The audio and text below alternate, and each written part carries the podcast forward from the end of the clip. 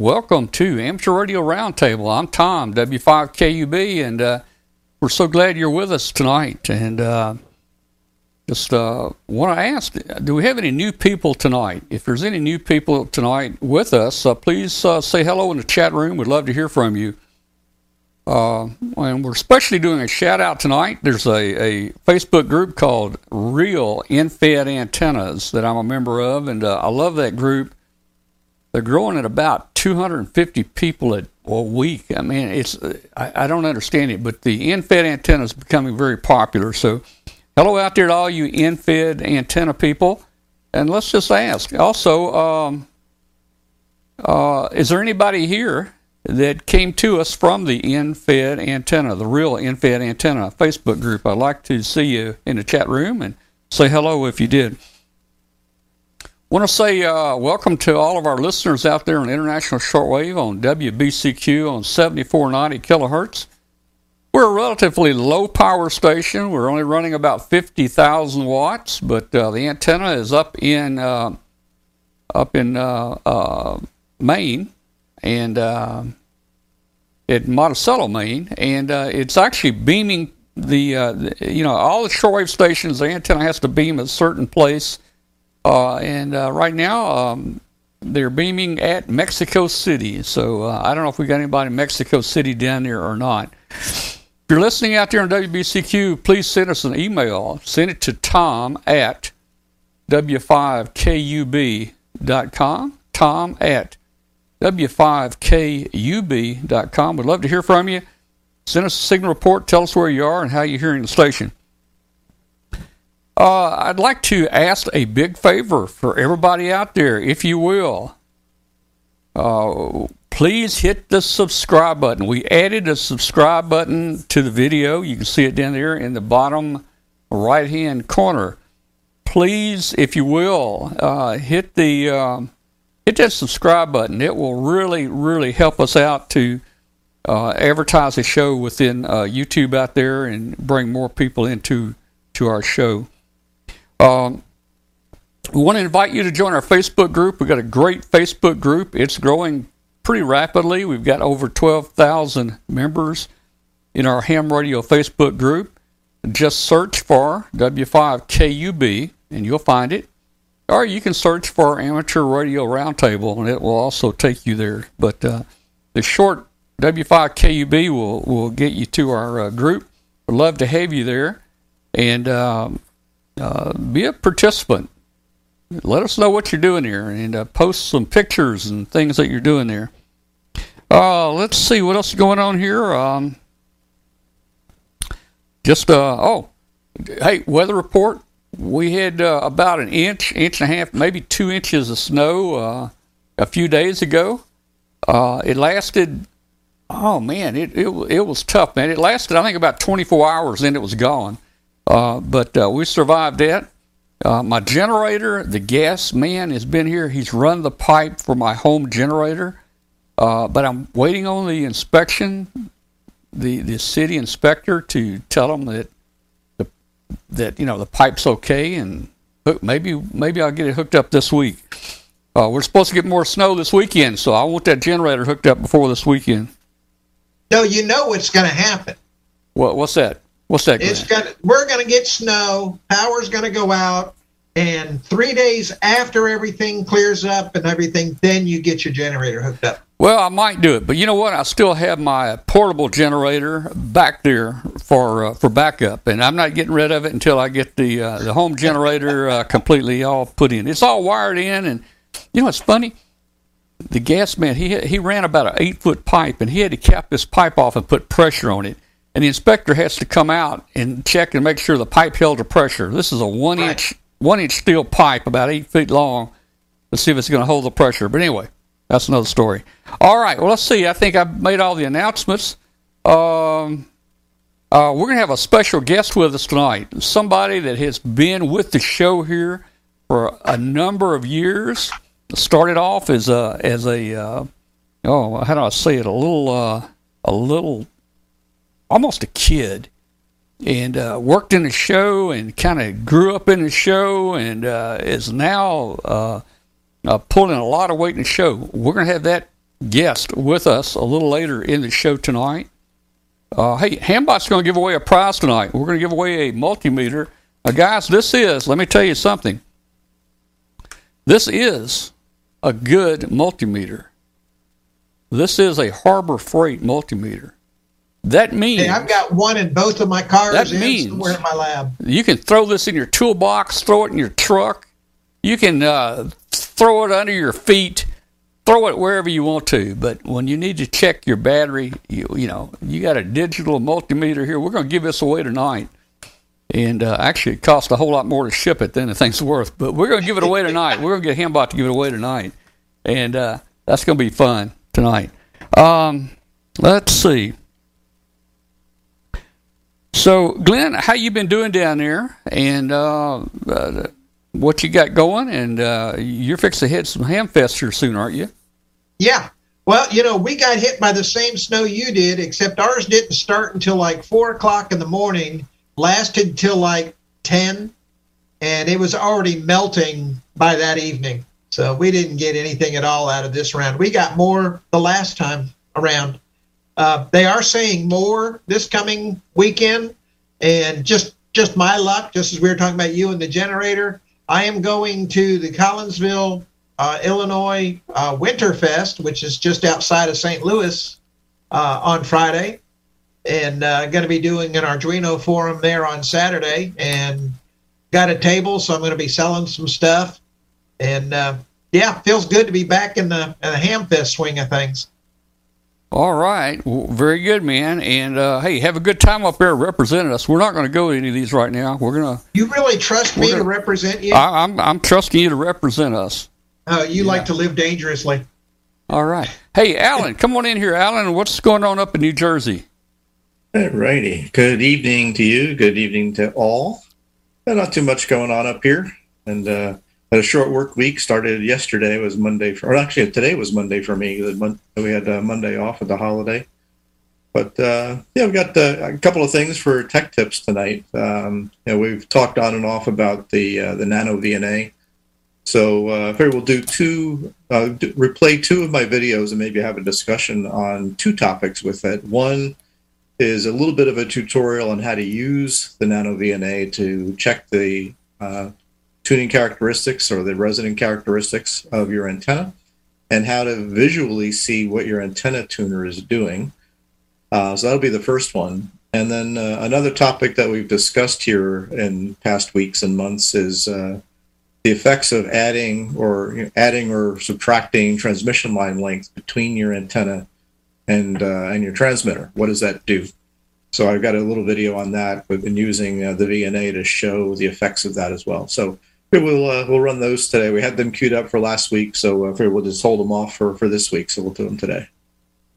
All right, looking forward to seeing that. Um, I enjoyed your uh, your discussion on the Nano VNA a while back on the show, and uh, I almost learned how to use part of it. I got my Nano VNA out tonight, and uh, I'm going to play with it as you talk about it. Maybe I All can right. learn how to get past step one or two, and it does help. You know the little the little shorting uh, things and the little open and the short and the 50 ohm uh, connectors that you have to put on here to calibrate. I had my 50 ohm and my short uh, backwards. I had them marked backwards. My my short was 50 ohms, and my 50 ohms was short. So that probably made a difference on how this thing works. So So that that'll mess up your calibration. yeah, it, it yeah it, it it ought to make it read backwards or something. I would think, but uh, yeah, I don't know. Uh, and hey, I just want to know too how to turn a few of those things off. I don't want all that curly Q stuff running around here. I just like Oh, to yeah. start off simple, man, with SWR. You know, Yeah, and, and yeah, and you can- you can do that. It kind of starts off with uh, you know four traces up. You don't need them all. Yeah. So uh, yeah, yeah, Okay. yeah. Well, look, why don't we? Uh, let's see. I was just looking at the chat room there. I see. Um, who was it? The uh, AG2GL. Man, he said he blew up his Harbor Freight meter. Boy, maybe he'll win tonight, and uh, we can get uh, AG2GL uh, another one there. And uh, uh, actually, I have so many of those meters in my closet here. I might be able to help AG2GL later get one if he really desperately needs it. All right. Well, hey, Alan, why don't we jump right into this? Let's get started tonight, and um, let's um, let's just learn something. All righty. So yeah, why don't you let me uh, see? I think uh, it's got to let me share Yep. a screen here. Yep. Um, and we'll first talk about you know how to use the nano VNA to sweep and, or measure an antenna's you know SWR or return loss or both, and then also uh, how actually visualizing, looking at the Smith chart, you can actually visualize what your antenna tuner is doing. So it's only about a six minute video. Uh, we could uh, play that first, and then go talk about it. Um, I think I talked. I think I might touch a little bit on uh, on calibration first and how to turn on and off the traces that you want to have on and, and not have turned on. So that's one of the, the stumbling points. You know, people look at the screen; it looks very jumbled and confusing. Uh, we can turn off those things that we don't need and uh, make it uh, very simple. So um, you know, the, the Nano VNA you know can really do an awful lot of things. You know, using it as an antenna analyzer is you know basically just one small piece of what it can be used for. Uh, but it's probably one of the things that uh, most of us hams will use most often. Uh, those of us that do things like home brewing and things like that and designing our own filters and that type of a thing might take advantage of some of the other features of it. But probably uh, analyzing an antenna system is probably one of the most common things that, uh, that us as hams will actually use it for. So let me uh, let me do a quick little share uh, of this guy here, and uh, let me make sure I click the share uh, share sound button as well, um, and so that should help. So you should see uh, my screen here. Uh, Yep. It looks like I was looking at the outgoing feed there. Tom looks like you've got it. So I'm going to hit play on here. It's only six minutes. Okay. And we can spend some time discussing this. Uh, if you have any questions as we go along, post them in the chat room and we'll talk about them after. So, uh, so here we go. In this video, we're going to take a quick look at how to use a Nano VNA, like this Nano VNA H4, to... So to pause for a second, I just want to make sure that the audio is coming through. Yes. Yes. It sounded good. Okay, here we go. Measure an antenna, and then help with optimizing its tuning. Now, to measure an antenna, uh, you can use the reflection coefficient, or the SWR, or the Smith chart. I'm going to choose to use all three. You can see that the yellow trace is already set up to be the log mag of the reflection coefficient, so we'll leave that. The green trace is already a Smith chart, so we'll leave that one alone. So we'll reconfigure the blue trace to be SWR, and then get rid of uh, the purple trace. We bring up the menu, go to display, go to trace, and let's first just get rid of purple trace by touching on it, touching on it again to, to get rid of it. And then we'll select trace number one. The inverse text tells us this- we're selected. We'll go back and then tell it to be on channel zero, which is the reflection reflection channel or the S11 channel. And now we just have to go back in one more time to the format and hit SWR. Next, let's set up the frequency range we want to test. So we'll bring our menu back up and go back and back again and go to stimulus. In our case, I want to measure the 40 meter amateur radio band from 7 megahertz to 7.3. So I touch on the start frequency, then I dial in 7 M for megahertz. That will set up the start frequency, and then we'll go back in and select stop frequency, uh, 7.3 megahertz. And now we've set up the stimulus range that we want to test. The next thing we want to do is run the calibration because the default calibration is going to have too coarse of a granularity to measure over this limited frequency range that we have. So we go bring the menu back up, go back and hit cal and go to reset to reset the existing calibration. We can see that those calibration indicators have gone away over here. And then we hit calibrate and since we're only doing a reflection measurement uh, on channel zero, we only have to do an open, short, and load. So we start off by putting the open on the port and touching open. And next we put a short on the port and touch short. And then we replace the short with a 50 ohm load on the port and touch load. Once we've done all three standards, we can hit done and then choose to save it to a memory location. I'm going to choose just to save it to location one. So now we hook up uh, the antenna. With the antenna hooked up, we can see our SWR plot over the 40 meter band. We can see the log magnitude of the reflection coefficient, and we can see the Smith chart. And uh, we can use the jog wheel to move our cursor or marker to make measurements at, at various frequencies across the range. Or we even have some marker functions to search for a min or a max. So for example, if I touch on, on marker number one, that activates uh, trace number one, and I can go into the marker function and do a search and search for a minimum, and that will put the marker right at the minimum. And I can see that's at 7.216 megahertz. Now, of course, that's all we need to do if all we want to do is to sweep the antenna. But if we want to retune it, for example, we can leave these displays up and actually watch the reaction as we adjust the tuning on the antenna. So let's say, for example, I want to retune the resonant point of the antenna to be closer to the middle of the CW portion of the band instead of in the phone portion where it is now. So we can actually just watch the reaction on the VNA as I tune uh, the controls on my antenna tuner. And this is where I find it handy to have the Smith chart shown on the VNA because uh, you can actually see how the controls on the antenna tuner are going to twist and roll the uh, trace on the Smith chart, and it gives you a little bit better intuitive feel about which way to tune the various controls. I'm going to pause here for a second because one comment I wanted to make, because I'm not sure I made it in the video, is that um, in the Smith chart, the ideal 50 ohm you know point is right dead center in the circular chart, kind of right where that marker is, uh, right there. So that's really wh- where you want to kind of target uh, a particular operating frequency is to have that you know the Smith chart plot cross right through the dead center of the Smith chart. We'll pick up the video again here. Well, the first thing I'm going to do is move uh, my marker down to, oh, somewhere in the CW portion of the band, you know, maybe around 7.07, 7.06, 7.05, something in the neighborhood. So to give me an idea, that's the, the point that I want to now try to optimize with the tuner. All right, we'll start by moving uh, some of the dials around here. Let's take a look at uh, how the, the various curves move around. We can see as I turn my inductor up, I can see the Smith chart's kind of turning around in this direction. Okay, and the resonant point is coming down in frequency, so that's kind of going the right way. Okay, and we can actually see I'm bringing my marker on the Smith point, Smith chart, closer and closer to the center of the Smith chart. So I'm getting kind of close but it's still kind of missing the mark a little bit, so we're probably going to have to optimize the capacitor here as well.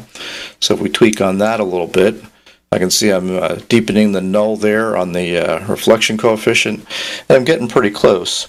So you can see with just a little more fine tuning on uh, the controls of the tuner, I've got myself pretty darn good at my desired point right there. SWR is about 1.02. I'm sitting right at the center of the Smith chart. Uh, reflection coefficients down around minus 30 something uh, dB. So uh, we've successfully retuned this antenna from the phone portion of the band down to the CW portion. Yeah, so give it a try yourself. Anyway, I hope you enjoyed the video. If you like it, uh, give me a thumbs up. We'll be planning doing a couple of more uh, nano VNA videos here in the future. Let me know what you'd like to see. And if you haven't subscribed, alrighty. Let uh, I'll stop the share here real quick. And uh, so that was just, again, a short little video. Uh, uh, I know it goes pretty quick if you're trying to follow along and do it. But uh, the nice thing about YouTube is you can stop it and pause it. You can even change the playback speed if you want. but it goes through the basic process uh, turning on or off the traces you want to have, configuring those traces to be what parameter you want to show. And you could just bring up a Smith chart and, and turn off all the other traces. Just go to the traces menu and eliminate the traces you don't want. Once you've got the trace or traces up that you want, then you go to the channel to tell for each trace, tell what channel you want to be on. For measuring an antenna, that's always going to be channel zero, okay, which is the uh, the reflection port. And then um, once you've got those set up, you can set up the format, whether you want it to be the log magnitude. The log mag is the log magnitude of what's called the S11 or um, the uh, reflection coefficient. Uh, if you take away the minus sign, it's also called return loss. And then uh, you can bring up SWR and then the Smith chart I put up there as well. Because I said the more you play with it, you can kind of see how the Smith chart kind of curls around. It gives you a bit more intuitive feel of uh, what each of the tuner controls are doing. Um, and then running the calibration is the only other piece that you've really got to think about. Uh, usually, these nano VNAs, when you get them, the default calibration that comes up when you first power it up goes from like 100 megahertz to 900 megahertz. And with the limited number of points that you've got in the nano VNA, you're not going to have a lot of calibrated points within a given amateur radio band. So it's it's a good idea to, to recalibrate over the band you want to measure over, just so that your calibration points are close. Now for HF, um, you know, there isn't a whole lot of change. Like if you were calibrated from five to 10 megahertz and you want to measure the seven megahertz band, you're probably going to be okay because you'll get some interpolation between uh, those points. But uh, since you got to calibrate it anyway, you might as well go ahead and do it. And you do have those individual uh, save slots that for the calibration that you can save for the most popular bands that you use. So uh, once you run the calibration and you save it, then it's just a matter of recalling uh, the proper calibration for the frequency range you want to use, and uh, and go from there. So anyway, I don't see too many questions. I don't think popped up here in the chat. So either everybody knows oh. this, uh, or nobody cares, or everybody's asleep. I don't know, Tom. well, I got a question. You say now, I always measure on on uh, the zero port. What is it? S zero. Well, yeah, on the Nano VNA, they call it channel zero, CH zero. Yeah, um, and there's also a label there called S11. Um, yep. The unfortunate thing is, is that most of the professional, yeah, you got it. Most of the professional um, VNA world, it's called port one. Okay, but for some reason, the Nano VNA folks called it channel zero just to make things confusing. But that in, on the Nano VNA, that's the only port that actually sources a signal and then measures the reflection coming back.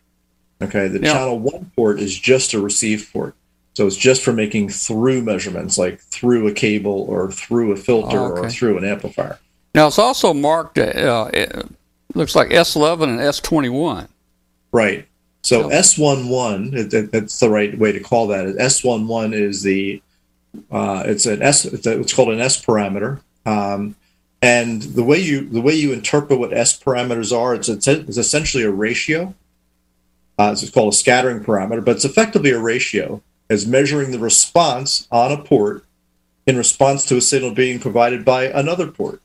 Okay. And the two numbers following the S tell you which port is being measured. Again, and, and then the second number is telling you which port is providing the source. Okay, so in the case S11, you're measuring on port one, which is channel zero, in response to a signal being provided by port one. That's why it's called S11. And so that's why it's a reflection measurement. It's, it's sending a signal out of port one. So that's the stimulus. And then some energy is going to be reflected off the load and then be reflected back into that port. And that's the ratio of that reflected energy to the to the generated stimulus is really what that uh, reflection coefficient is. It's a complex number, meaning that it measures both the magnitude of the the echo or the reflection coming back, as well as the phase. But the plot that we're showing, the log mag, is just the log magnitude of that of that energy coming back. We're not looking at phase in this case. So, um, but, so it's really just the reflection coefficient that's mathematically related to SWR. So you can just mathematically transform them. The Nano VNA is doing that for you so we're displaying both the S11 plot, which is the yellow trace in my video, and then the uh, blue trace, which was SWR. They're both measuring the same thing, but they're mathematically computing different ways of representing that. Okay. Okay. Well, I'm going to have to pull your video up and pause it quite a bit, maybe back it up, okay. run it, back it up, run it. You know, uh, I really want to use this. Uh, and, yeah, uh, I need I need to learn I need to learn how to use it. You know, antenna analyzer. You know, like a, one of the rig experts. You know, they mm-hmm. do basically the same thing. Mm-hmm. Uh, you can, but the rig expert, you set it up for one measurement at a time, either showing an SWR plot or showing a return loss plot or showing, you know, uh, Smith chart, for example.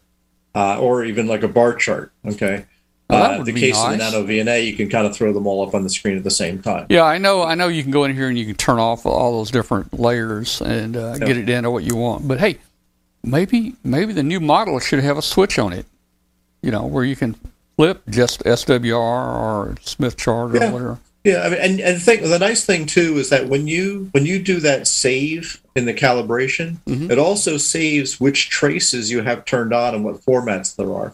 So if you want to set this up so that Mm. it's just going to be an SWR plot over a given frequency range, set set that trace up, turn all the other traces off, do your calibration, save that into one of those slots, and whenever you recall that particular save recalled location or that rec- that saved state, it'll basically just look like your antenna analyzer, and you won't have to do that all over again. So they're asking if you ever tried the. I guess that's the tiny SA. Oh, that's that's the spectrum analyzer. I've also got one of those here. It's a Yeah, very I- same I almost got- footprint. Yeah, I haven't I haven't picked one of those up yet. I have several spectrum analyzers, so I haven't picked up the tiny SA yet. So I, that's why you haven't seen any videos from me on the on the tiny SA. So, uh, but it is one of those things that I'll probably wind up picking up at some point this year.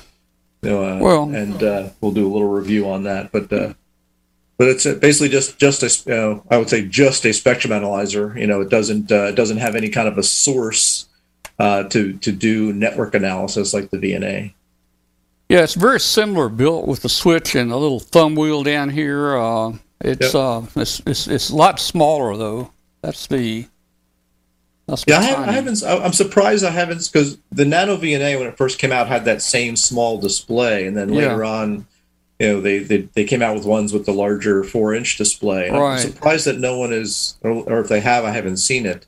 Uh, you know, produced one of the tiny SAs with a four inch screen instead of that uh, three inch screen. Yeah, and um, you know, I did play with this a little bit. I did compare it with a uh, you know a high end or high dollar uh, uh, spectrum analyzer, and it was pretty accurate as far as the levels it was reading. I thought. Yeah. Yeah, I think the, the biggest limitation probably is that you've probably only got 100 points, you know, on the sweep because it's such a tiny display. Uh, and I'm not sure how many choices you have of resolution bandwidth, which might make it difficult for you to Mhm. be able to look at um, closely spaced frequencies or distortion products or something like that. So, Yeah. Well, all right. Well, that's yeah, yeah. Charlie also mentioned in the chat room, you know, the benefit of the the VNA is that you also have S21. And again, if you think about that nomenclature for the S parameters, what that means is that the S21 is the response measured on port 2 in response to the signal being provided by port 1. So if you connect up, say, a filter between port 1 and port 2, or channel 0 and channel 1, uh, you can essentially measure the filter response okay, by on port 2 in response to the signal being provided by port 1. So it's effectively doing a, a frequency response measurement uh, both in magnitude and phase, and that's what S21 is. Yeah, and I want to learn how to do that because uh, it, it'd be it'd be neat. Uh, I've tried to design a few little low pass filters, high pass filters, things like that, and uh, I assume uh, that little that little thing for, there would yeah, homebrew things, or if you, Yeah. you you design your own filters and things like that, like for you know, maybe using something for field data, notch out the guys on the other bands or something like that. You Mhm. can take a look at those responses. And I've also done a video showing how you can actually use these nano VNAs to help you tune up like a duplexer for a, a like a two meter repeater, for example. Well, all right. Well, hey, that's interesting. Um, we'll uh, we'll we'll look at your other video and we'll talk about it here in just a minute. Uh, Okay. Hey, just just a couple things, uh, technology wise. Uh, I saw just to mention, thirty seconds. Did you know right now there are eighteen wheelers with no drivers driving between Dallas and Houston? Did you know that? I did not. Here, I mean, it is. It's been written up now. I mean, driverless eighteen wheelers, Houston to Dallas, that has become the test stretch for uh, all these unmanned vehicles. Wow, man! Can you imagine an eighteen wheeler coming down down the road and uh, no driver in it? Man, oh man! Yeah, just seeing, Yeah, like I said, I know the technology's coming a long way. I just it's just so many unpredictable things. You just uh, you just never know. But I don't know. To me personally, I like driving. You know, I uh, I like driving. I like a manual transmission, and those those things are are are, ta- are going away. But I guess uh, I guess for the rest of my lifetime, I'll hopefully have a uh, car that I can drive myself and and row the gears myself. So we'll see. Well, technology is really, man. I mean, you would never thought this stuff back, you know, years ago. And I mean, and you know, I found on AliExpress you can buy just about anything out there, anything you need. Uh, I found some. Uh, look, let's see. Nope, that's not it. That's not it. Oh, here we go. Here we go. Look at this, man. You want a miniature handy talkie? Look at this. They're making them small now. And No, uh, they're not making them small. They're just picking them before they're full grown. I, I guess so, man. But look at that now. I'm just thinking, man. Maybe I get a couple of those and put them on a balloon or something. I think it Brings weighs. a whole new meaning It, to it fat weighs, fingers. and uh, I think the weight of that is less than 30 grams. The whole uh, handy Yeah. talkie You there, you can man. send that up with the ants, and they can give you live communication. Man, You know, it's just amazing of what is happening out there, man. We're we're really living in a good time of a life right now with uh, all these things, man. I mean, you know, can, can you imagine being born back in the 1800s and man, Well, I mean, Wha- think about the first computer. You know, yeah. vacuum tubes. Well, you know, hey, 18, 1860, what kind of technology would we have had? Can you think of Um, anything? Technology. What would we, We have didn't even have electricity back then. Right? Yeah, yeah. Well, you know, I think I, I would have forget. mechanical, whatever it was. We had the Gatling gun. Yeah, I yeah I forget uh, the uh, the department that does the patents. I, it seemed like around 1900 or somewhere in there, the guy made a statement that said everything that can be invented has already been invented. Yeah. They were going to close the patent Oh. office. Yep. Yeah. Okay. That, that was Yeah, before close- the vacuum tube. Before. Uh, yeah, just crazy. Yeah. Okay. Hey, Yeah. we've got one more. Uh, we got another segment that uh, uh, Alan here is going to talk about. Let's get that over with real quick, and then we'll uh, jump into uh, something else. And I'll introduce you to the the new guest we've got that's in the studio here with us tonight. We're going to show you somebody, and all of you know him, but you probably don't know much. Go ahead. Uh, go ahead, Alan. Let's um, let's move right Alrighty. on. Okay, so um, let me go back and share the screen with sound again here. So, so for those that were looking looking along, if you want to go back and watch this video again, it's uh, my video number three fourteen. Uh, but the other one we're going to talk about because it's a conversation that we had, I think, even a little bit uh, last week in the after show was uh, the effects of um, uh, adding or taking away transmission line length uh, between your antenna and your transmitter. And uh, so this video talks a bit about that. Um, it kind of talks a little bit about it on the Smith chart as well, but then also illustrates what's going on uh, on the VNA. So let's uh, let's play this one here. In this video, we're going to take a look at what happens when we add transmission line between a transmitter and an antenna. I'll give you the answer very quickly, and then we'll actually go look at why, and actually go make some measurements and show it. The quick three-part answer is that the SWR does not change as you add or subtract transmission line length between the transmitter and the antenna. And of course, this is assuming that the line is not part of the antenna.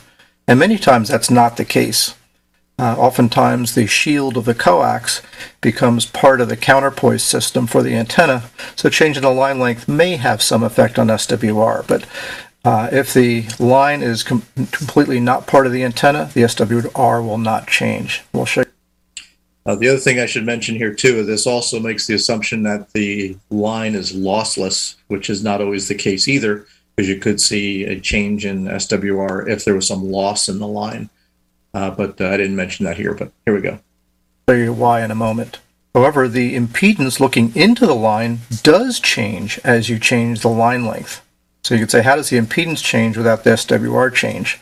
Well, we'll take a look at this on the Smith chart, the perfect tool to look at this, and we'll show you why. Now, the other thing that uh, people get surprised at is that the apparent resonant frequencies of the antenna can move around as you add or subtract line length. And of course, that's assuming that the resonant point is not at the perfect uh, center of the Smith chart right at 50 ohms.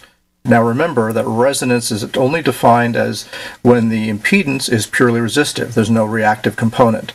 So that could appear, you know, it could be uh, 40 ohm resistive, 55 ohm resistive, 100 ohm resistive, etc. All those are resonant points. But also, it's important to remember that the resonant point is not always where you have the lowest SWR. So don't confuse the lowest SWR or the minimum in the SWR as being the resonant point of the antenna, because that's not always the case.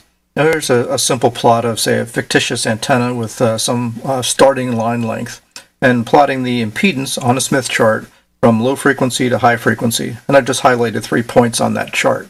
So let's take a look at the impedance looking into the end of a line after we add about a tenth of a wavelength of transmission line. Now our assumptions here that we're dealing with lossless line and that the line is not a significant part of the antenna. When we add or subtract transmission line, we're effectively rotating uh, impedance around the center of the Smith chart, assuming that the center of the Smith chart is equal to ZU0 or the characteristic impedance of the line. So if we take our original three points and this curve, of our original uh, sweep of the antenna, uh, we essentially can draw these imaginary circles uh, centered at the Z0 point for each of those points. These circles are known as constant SWR circles. As we add or subtract line length, the impedance represented by any point on the curve rotates around its own constant SWR circle. When we add line length, we rotate clockwise we subtract line length, we rotate counterclockwise. The outer axes of the Smith chart are actually calibrated in uh, length of line in wavelengths. You can see there they both show 0.25 over here. This one here is decreasing. This one here is increasing. At this end of the uh, chart, we see they're both at zero. What this indicates is one complete trip around the Smith chart is equal to a half a wavelength in line. So what that means is that if you use a transmission line that's exactly a half wavelength long at your operating frequency, the impedance looking into the line is exactly the same as the impedance looking into the antenna directly.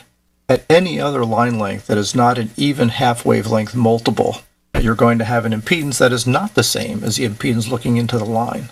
But as we mentioned, the SWR does not change because we're simply rotating around these constant SWR circles. So let's take our example of adding a tenth of a wavelength to the line length. So we start with point A, we can bring that out to the outer axis, add a tenth of a wavelength to, we see we're a little bit past 0.22, we'll rotate down to a little bit past 0.32, and that's our new point where the impedance uh, at that frequency looking into the transmission line. We do the same thing for point B. We rotate about a tenth of a wavelength out this way, and that's our new point for B, and do the same thing for point C, and pick our new point for C. Now you noticed each time I said we're rotating about a tenth of a wavelength, and the reason for that is that that transmission line is only going to be a tenth of a wavelength at one frequency. Let's say it was at frequency for A. When we go up to frequency B, the higher frequency means a shorter wavelength, so that fixed line length is going to be electrically a little bit longer than a tenth. We go up again to a higher frequency C, that line length is going to be a little bit longer again than a tenth. So the effect is the curve rotates around and stretches slightly because we're going to be the higher frequencies are going to rotate further around the chart. So you do get a slight change in the shape of the curve uh, just because the line length in terms of the number of wavelengths changes with frequency as well. And again, this is assuming a lossless transmission line. If there were losses, these circles actually start to spiral inwards. And uh, also assumes that, again, that the line is not a significant part of the antenna. So let's go take a look at this with a VNA and see what we're talking about. So here's our starting point. I've got a 20 meter vertical antenna uh, hooked up through a piece of coax uh, to the VNA. Uh, we can see the SWR plot here. Minimum SWR at about 14.245 megahertz. And then this is our curve of the complex impedance of that antenna, sweeping from 13.7 to 14.7 megahertz. Now in my case here, the coax shield is a small portion of the counterpoise for the antenna, so you may notice a small shift in the lowest SWR point as we start adding coax length. Now I've added about 36 inches or just under 1 meter of RG8X coax, which at 14.2 megahertz represents about 0.056 wavelengths of line length. So you notice that our whole curve has rotated slightly clockwise around the center of the Smith chart. You'll also notice that we actually cross the center axis of the Smith chart twice. There's actually two resonant points. And again, resonance doesn't mean minimum SWR. Resonance just means that we have no reactance. I've just added a second 36 inch or about one meter long length of line. And we can see we've rotated that curve a little bit further. And again, our SWR curve has not changed. Now this is after adding another 36 inch length of coax and we rotated our curve a little bit further. Again, you'll notice there's a slight change in the shape of this curve because the line length in terms of number of wavelengths is a little different uh, for these each of the frequencies along this curve. But you also notice again that the SWR plot really has not changed. So let's play each of those four scenarios out in unison. I'll just merge from one to the other and you can visualize how this curve is rotating around. This was our starting point. This is after adding one section of 36 inch line or about one meter of line length. This is with an additional six feet or just under two meters of additional coax. Now this is after adding another 36 inch length. So I hope this video has taught you a little bit about what happens when you add or subtract line length between a transmitter and an antenna. Now of course if the antenna is perfectly matched to the transmission line, meaning its impedance equals the transmission line impedance, then the line length doesn't matter a bit. But if the antenna is not a perfect 50 ohms, it's somewhere else in complex impedance, the impedance looking into that line will change with line length but the SWR will not, provided that the line itself is not part of the antenna system. So again, I hope you learned something. If you liked the video. Alrighty. So uh, kind of interesting topic. Um, you know, one question I just see from Earl is uh, what is the optimum length of coax? And the answer is probably the, the shortest that you need to get from your transmitter to your antenna because that's going to minimize loss. Uh, the, again, the rea- assuming again that the the coax itself is not intended to be a, a, part of the antenna, but just purely as a transmission line. So you just want to make it as short as possible to minimize loss. Um, it, the one of the magic frequency or magical lengths, if you will, is to have it to be a, an even multiple of half wavelengths, or I should say, a multiple of half wavelengths. Right. So it's a half wavelength long or uh, one wavelength long or one and a half wavelengths long. In that particular case, at that particular frequency, the impedance looking into the coax will equal the impedance looking into the antenna. At all other lengths, you're going to be somewhere else in impedance, but the SWR is still the same. Okay.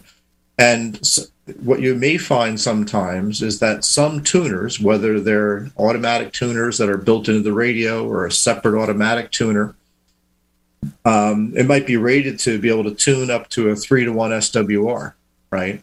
But it may have a better, it might do better if the SW, if that impedance is not very inductive or very capacitive. Basically, it might do better at certain portions of that constant SWR circle than others. So by adding or subtracting a length of coax, you may rotate around, change the complex impedance without changing the SWR to a point where the tuner has an easier job of, of making the adjustment. So sometimes adding or subtracting line length can actually aid in tuner operation, even though it isn't really changing the SWR.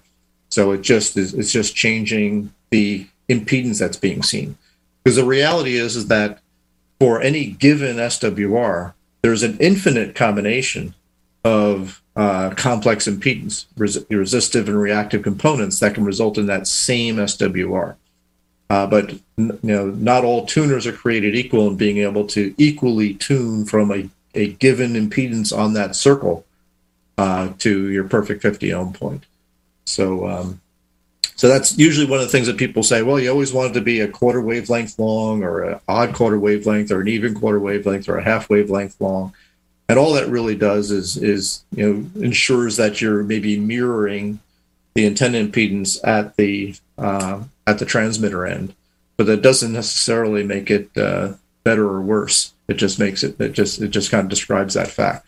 Now, if you the nice thing is that if you use a a, uh, a, a half wavelength long and actually measure the impedance, you know, at the transmit point, then you know that's the same impedance that you see at the at the antenna.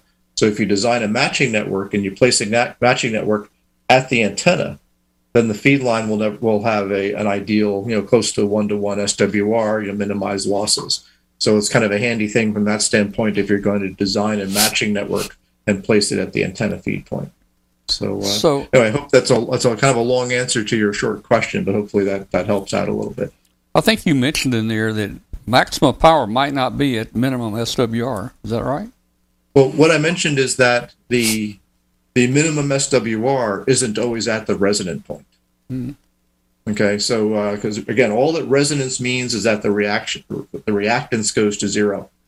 So as I said, we saw in that in that case, there was one at one length of line the SWR or the, the curve on the Smith chart cross through the x-axis, right? The center diameter, if you will, of the Smith chart is actually the um, is actually the point that is zero reactance, that that center point within the Smith chart. So any point along that is a resonant point because you have no reactance, no capacitive or inductive component.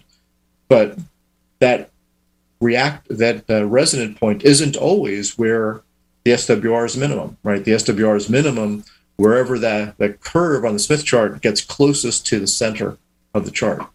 So minimum SWR and resonance don't always occur at the same time. In fact, most of the times they don't.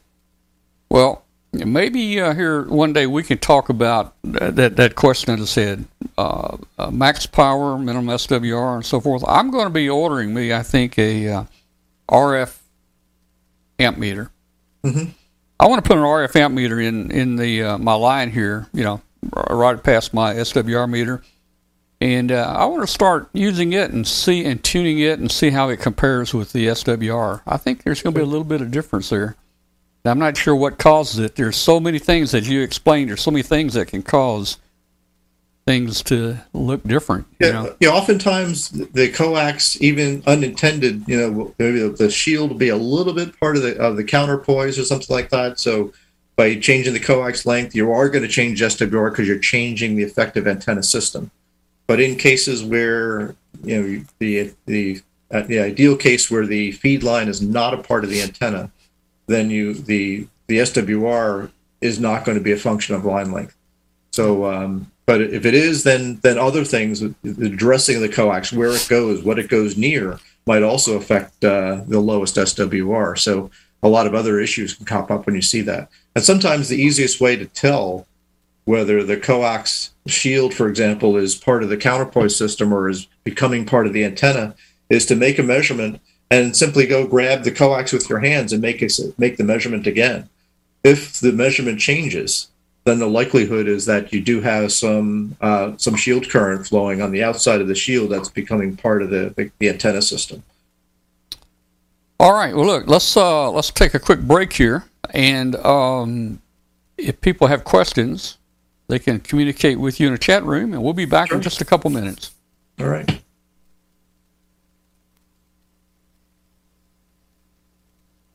Didn't get everything on your holiday list?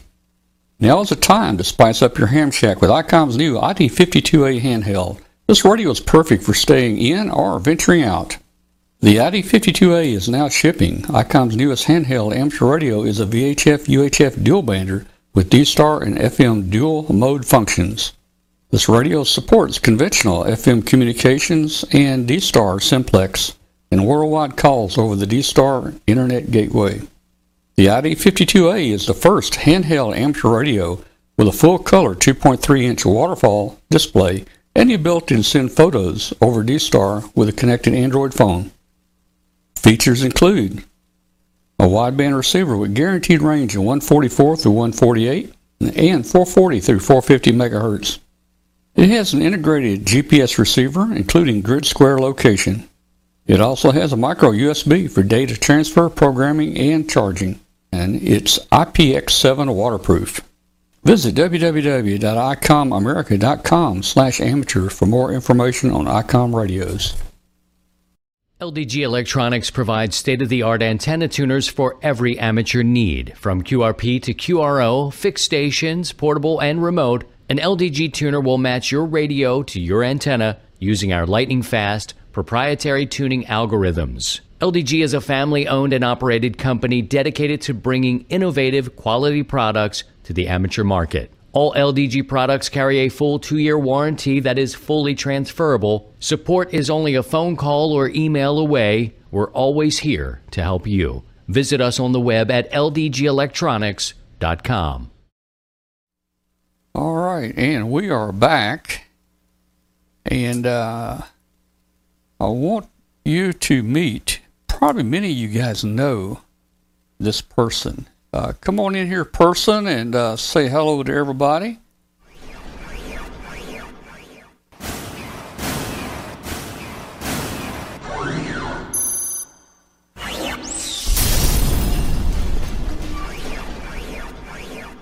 So probably everyone knows Hambot. Hambot's been with us a long time. I don't know how long Hambot's been with us, maybe six or seven years. It's been a long time. Hambot started with us when Hambot was really young and uh, like a little kid, and he just stuck with us and uh, he started learning about the show, and he took on more and more and more responsibility. And uh, we're going to talk a little tonight. We're going to give you a little demo of what Hambot is and what Hambot can do. And then Hambot's going to give out a prize to somebody on the show here tonight. So uh, let's see. I'm trying to think how to get this started here. Um, let me just mention that uh, Hambot uh, uh, has really well. Hey, let let me step back a minute. I wanted to make just a quick announcement, and I did make it while ago. I'm, I wish I'd made it before we started here. Hey, everybody, welcome Bill back. Bill Brown, W B A E L K. Bill's in the chat room tonight. Uh, Bill's been up in Ohio with his father for the last couple months. Uh, his dad uh, recently passed away uh, last week, and uh, uh, Bill is uh, attending to you know everything up there, and he will be coming home here uh, soon. So just want to say welcome back, Bill. Uh, we're glad to have you back, and uh, sorry to hear the news about about your dad up there. 93 years old, and he was a ham. he's actually been on his show before, and we've talked to him here. A veteran and a ham, and a great guy, and that was Bill's Bill's dead. All right, let's get back to Hambot here real quick, and uh, let's talk a little about Hambot. We're going to demo Hambot and tell you what it's going to do. Let me see if I can bring Hambot into the screen here. Uh, hmm. Well, all right, I got to find.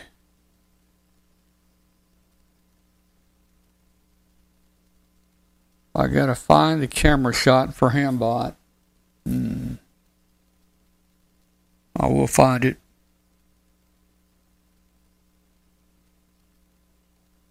Everybody just stick with me for a minute. Kathy, will you go ahead and bring Hambot up on the screen? Is it up? Okay. I'm looking for it here. I don't see it. I'll find it.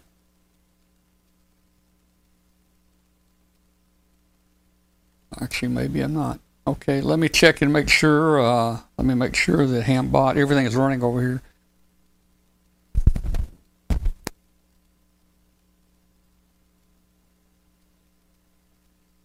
All right, I just uh, let me check one more thing here. We'll have uh, we'll see if we can get Hambot running here.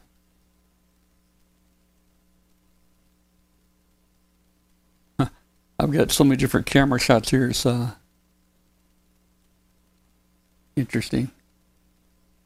You see what Hambot looks like? Okay, I got it.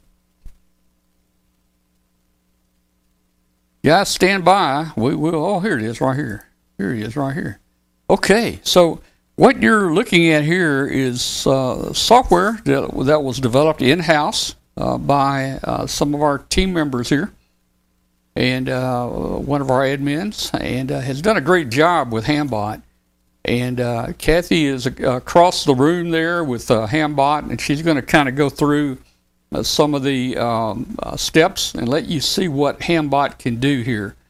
Um, this um, this program actually does the work of about four people. We really could not work in our environment today without Hambot, especially when we give out prizes at places like Hamvention, where we might give out about ten thousand dollars in prizes, and I mean it is nonstop give out prizes and call names, and uh, and you can imagine uh, if you're having to do all this on paper and record uh, people's names that win and so forth, and the time. It's just it's just uh, it's amazing what he does.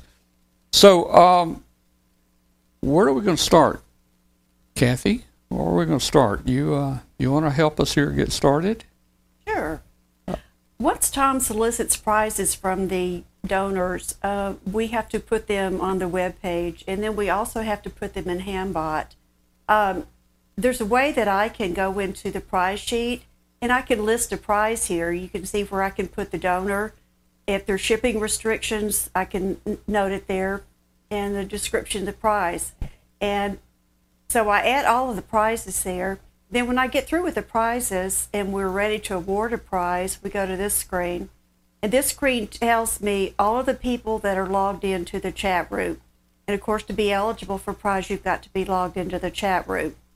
Uh, this is uh, some of the chat contents that I can read. And when I get ready to do a prize, I'm going to press Start Prizes. And this is just to let everybody know we're getting ready to start a prize. And we would like for people to refrain from chatting while we're doing a prize.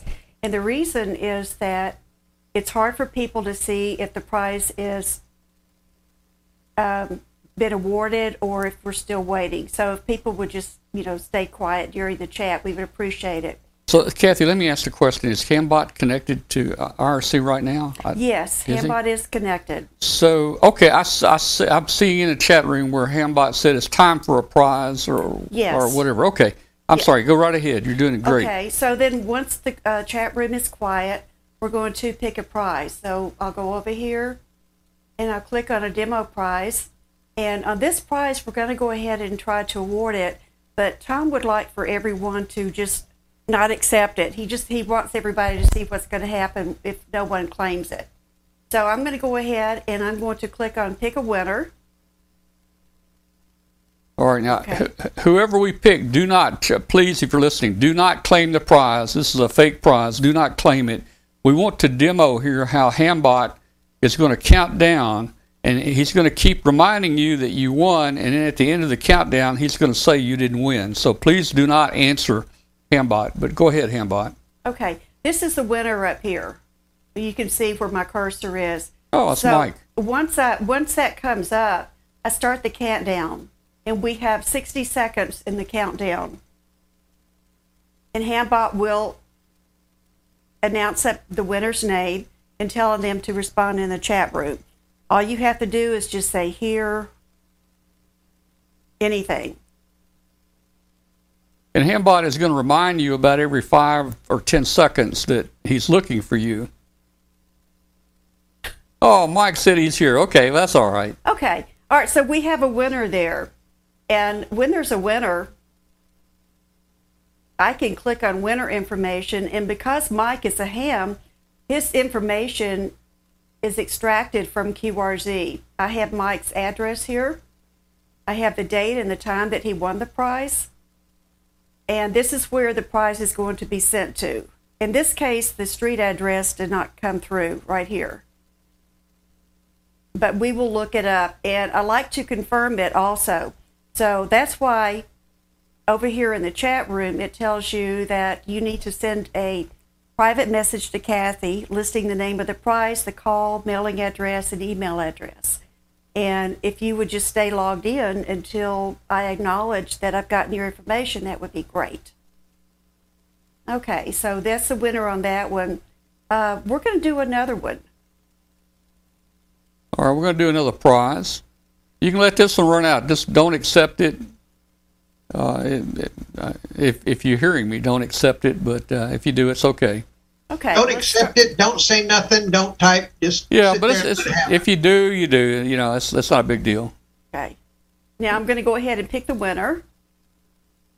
Okay, here's the winner up here in this corner. And I'm going to start the countdown.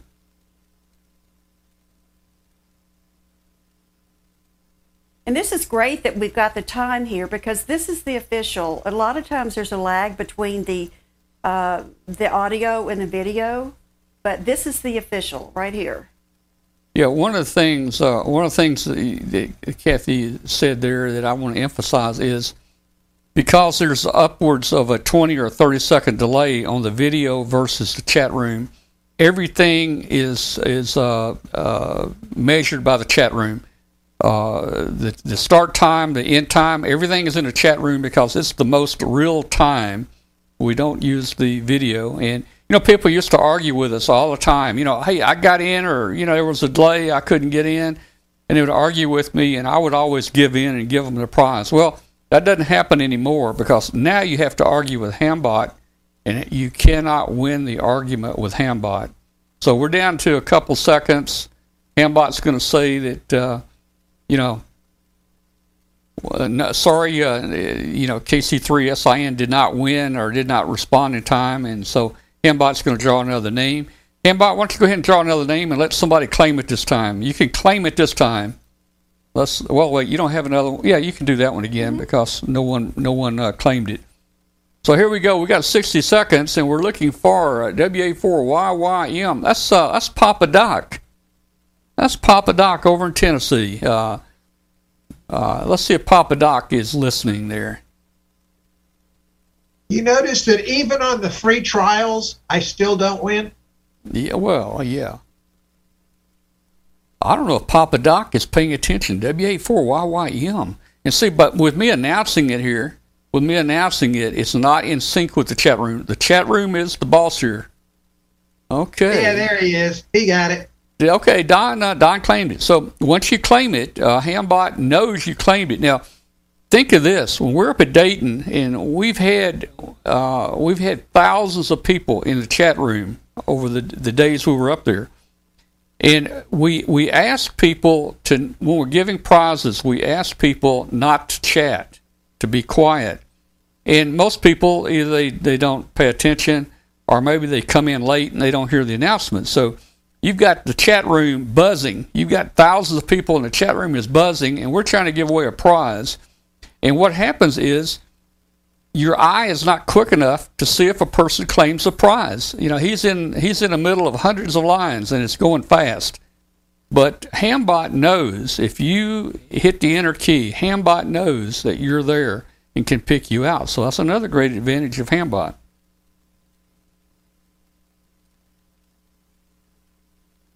All right. What else we get, what else we going to show here? We got a database. We got the database in here where we we can put the prize. We do put the prizes in ahead of time, and uh, some vendors say they want the prizes for uh, U.S. only. Some vendors say we can do them internationally.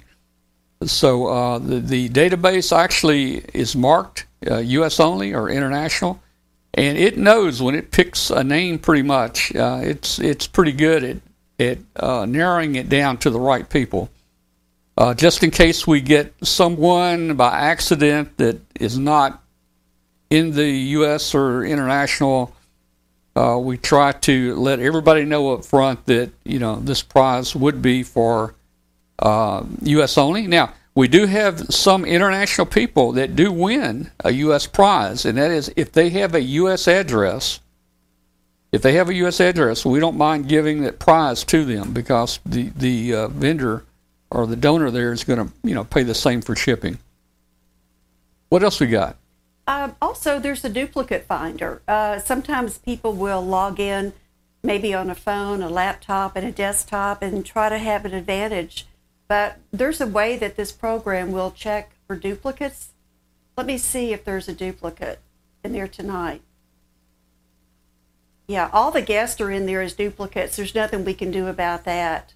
Uh, but if I see someone like uh, like Tom, I can put a check mark on it and say exclude Tom from winning something. Now, Kathy and I are already excluded in the software. Yes. We cannot win a prize when we give it out. Hambot knows not to give it to us. Uh, we do allow our admins out there to receive or be eligible to receive a prize. They- work really hard for us and they get nothing in return. And uh, occasionally they win a prize.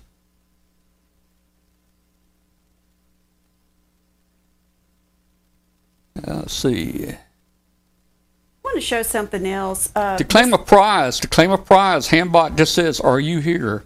And to claim a prize, all you have to do is say "here" or hit a period. If you if you type anything and hit the enter key, uh, Hambot will see you and know that you're there. And if you do that within 60 seconds, you will be awarded the prize. And we're going to give away a real prize tonight in just a couple minutes. Also, there's a way that uh, that I can tell the winner that I didn't receive any information from them. Um, I can highlight the name and then tell them that I need information. Well, here it is. These are the two people that won the first two prizes, Don and Mike. So Hambot has sent a message to Don and Mike there saying, please send a private message uh, confirming to uh, to Kathy. Yes. Now, Hambot did not send the message out to them. He put it in the chat room. Uh, Hambot cannot accept or send private messages. You know, we had, and, and it's really important that we make sure we know where to send the prize to.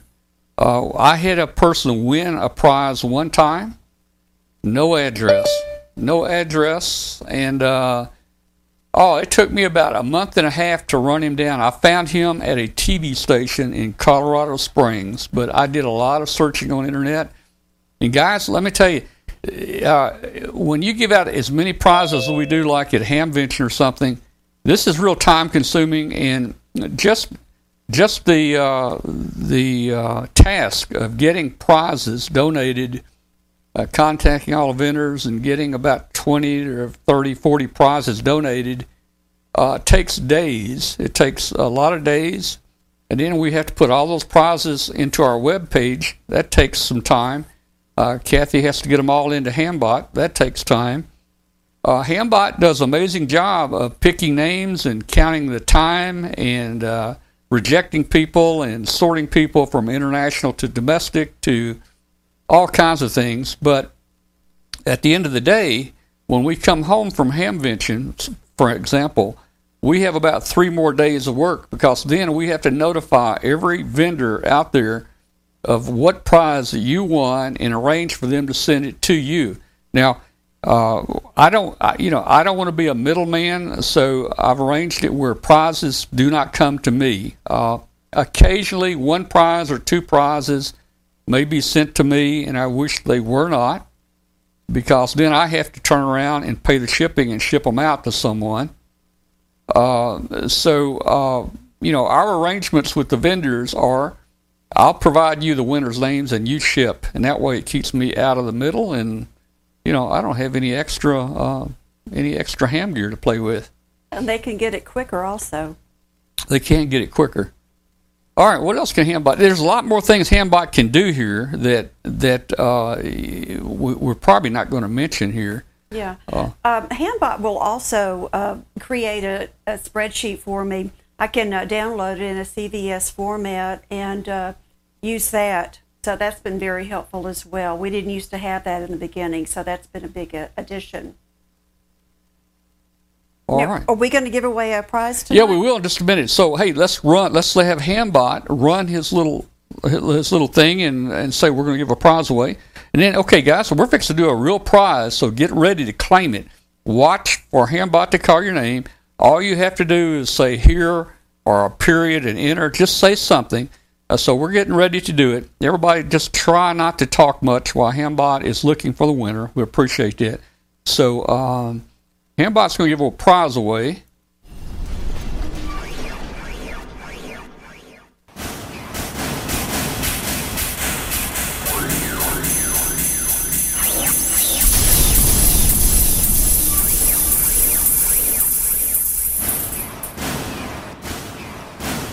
All right. So let's see.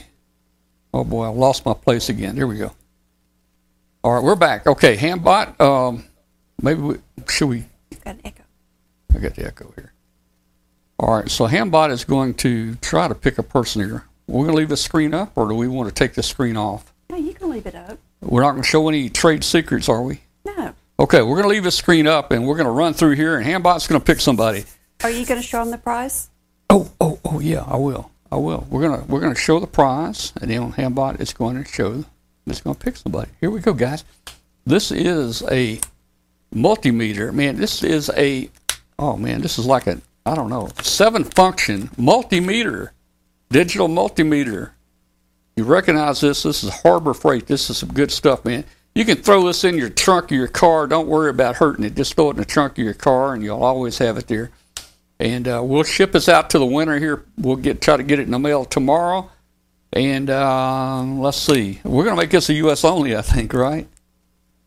Did and you know those things are pretty good. I did mean, we make it, this a U.S. only? Well, let's check. We're going to check and see if we made it a U.S. only uh, yes. because I don't want to pay the shipping on this to uh, Iran or somewhere. You know. Yeah, uh, it's set up for yeah. U.S. only. All right, so we're set up for U.S. only. So Hambot, uh, go go ahead and let's let's uh, pick that a winner. That Charlie can't win. Well, yeah, poor Charlie. But uh, you know, those are actually fairly accurate. I They mean, are. I matched it up with my fluke, and I- it was dead on. Yep, I I, I mean, compared it my fluke be- with it. Maybe inexpensive, but it's quite good. All right, so Hambot announced that it's time for a prize. Let's see what happens here. And uh, looks like he's picked. Uh, he's he's picked. Uh, looks like N7 XGR. That's so I know him. That's Bruce. Look at there. He claimed it. He claimed it in record time. He just put his call letters in there. Uh, Hambot recognized that Bruce is there. Uh, and congratulations, you're the winner. And uh, hey, man, all I can say is congratulations. So Very wow, cool. Wow, that was a fast claim. We've had some people, I don't know, we've had some people that actually claim the prize like within a millisecond. As soon as uh, Hambot announces it, man, it's like millisecond. And you know what? We can give something way like a five hundred dollar uh, Comet antenna analyzer, and we may have to go through five or six people before we get a winner because people are just they don't answer. I don't know. They're Well, they may not want the prize also. well, I think I'd want that prize. But hey, hey guys, if you ever uh, are, are offered a prize on here, and if if it's a prize you don't want or you already have it, uh, try to let us know uh, before we do the prize. That way, it stays in our queue here, and we can just have uh, Hambot pick another name. So or if uh, Hambot calls their name, they just don't respond. Yeah, or don't yeah, or That don't would be the respond. Don't don't respond. That's that's what Yeah. to do because when you respond, it takes Hambot out of the available prizes and puts it into a not available prize. And then if you don't want it, then it's work for us to put it back over in. So you can see Hambot is an amazing guy here. Hambot is doing a lot of work. Is there anything else that we we want to mention about Hambot? Hambot has been in the works uh, uh, probably I don't know, six, seven years, maybe eight years. I don't know. Time flies, but uh, You had him ever since I've known you. eh, Hambot has, but he has grown, and uh, it's been a it's been a constant development of Hambot over over those years, and uh, and uh, one of the main players, the main player in helping develop, or I would say uh, the, the, our our main developer in Hambot is is Tim, and Tim's in uh, in Zoom here. I don't think he has a camera, but Tim's in Zoom. Tim, is there anything we missed to talk about Hambot here? You may be muted, Tim. And Tim may not be listening. Oh, I wanted to mention one more thing. Um, someone who won a prize tonight, that N7XGR. That's Bruce. Yeah, Bruce Yeah. won a prize, and he sent a message in the chat room saying, My address is good in QRZ. We no longer use QRZ addresses. Uh, we have found that a We lot don't. of people don't keep those updated. Uh, but it does help me. I can cross reference that if uh, if I have other information. So instead of just telling me your address is good in QRZ, send Yep. a private message to me. Now I'm not logged in tonight because we're not at an event. Um, but if I were logged in, you would see my name in the chat room just like everyone else, and you could send me a private message. You know, I, I, I didn't think about that, but there are many addresses on QRZ that are the wrong address. People might not update it and so forth. So it is good to confirm uh, the address. You know, even though we have one, if we don't hear from you, we may send it. We may send it there. Uh, you know, and oh man, so we try our best to get it out to you, and uh, we'll get them out pretty quick after that. What else we got there, Hambot? Anything else we're missing? Oh, there's a lot of things it'll do. I haven't talked about everything, but this is the main things that uh, that people are interested in. And we've had people like Teresa and Glenn and uh, Katie. A lot of the people have actually seen Hambot in motion, and it's they've been really amazed at it. Yeah. Uh, we actually had uh, the astronaut, Doug Wheelock. He helped give away some prizes. Yeah, I think Doug was uh, kind of intrigued with it, and uh, and also some of the vendors that are actually with us that are, have donated prizes. We'll uh, have them sit down with us and watch Hambot go through the steps as we give their prize away. So there you go, guys. That's Hambot. Tim, are you there? Did did, did you wake up, Tim?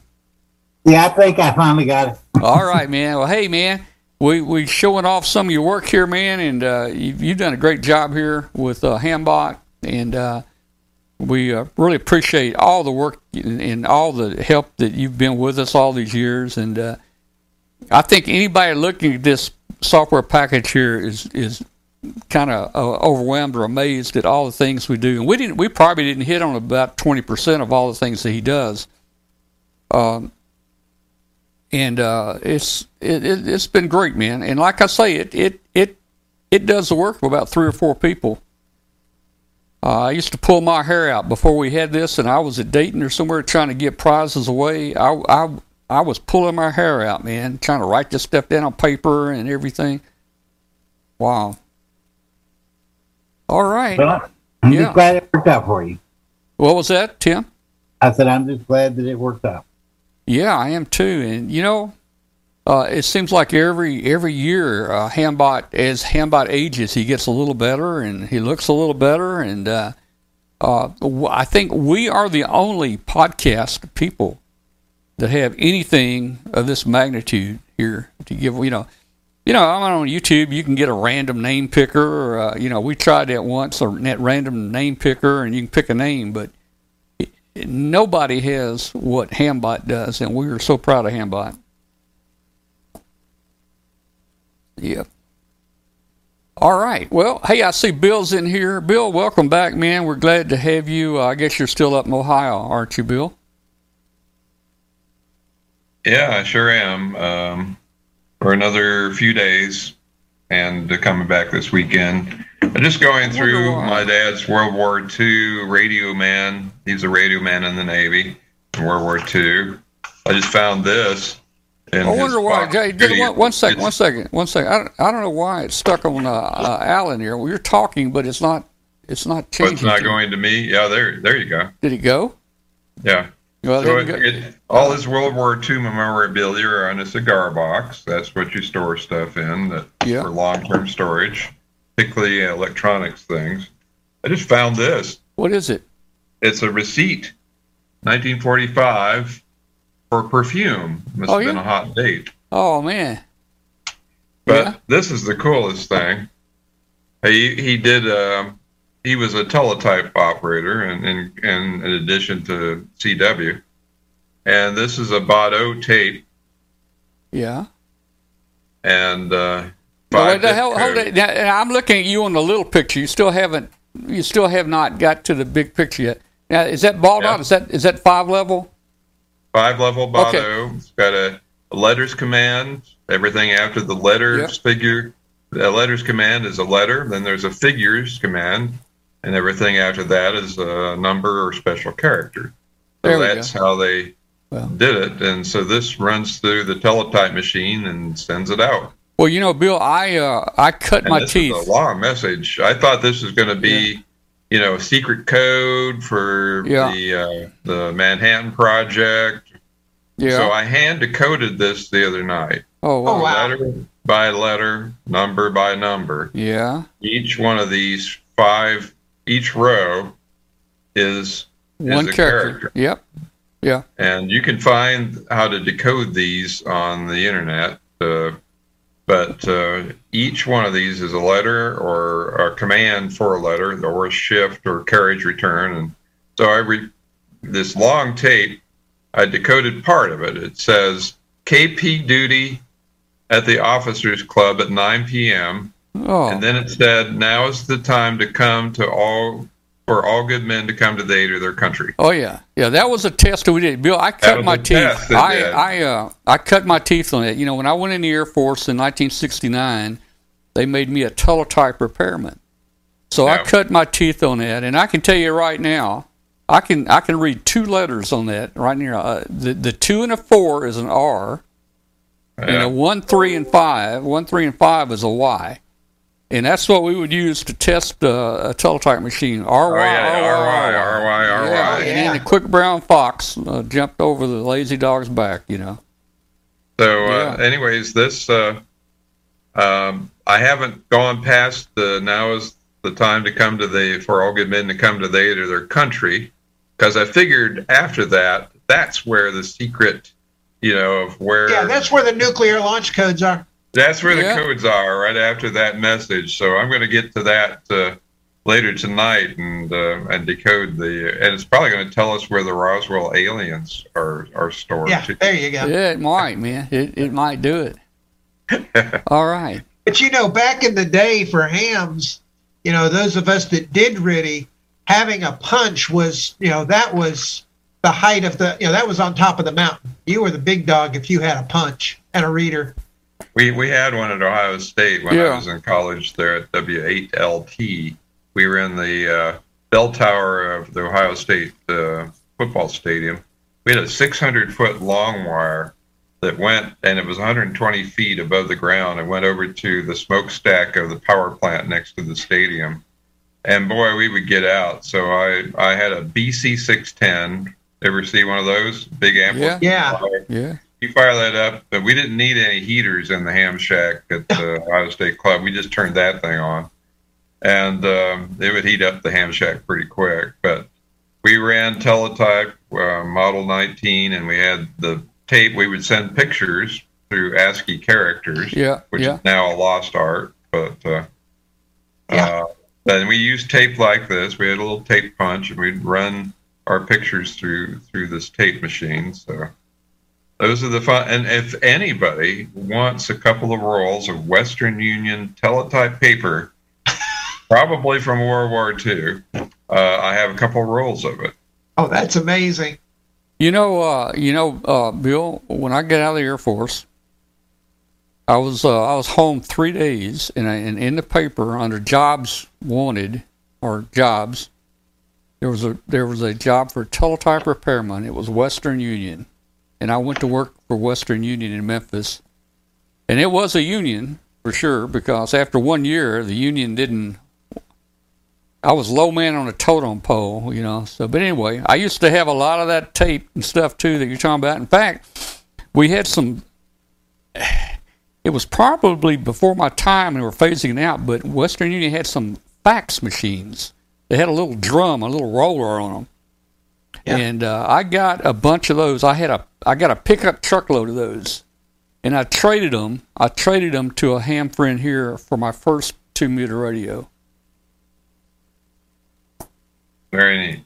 Yeah, well, we're so glad to have you back, Bill, and uh, uh, Yeah, Hope, I've been uh, up in Ohio now yeah. for two uh, months, going through all the stuff in Dad's barn and Hawk and his house, and Yep. I have to do the well, apartment. I know it's a but, uh, I know it's a big job there. and- Oh, but I found his World War II Navy uniform still packed in a duffel bag, neatly wrapped Wow. up and everything.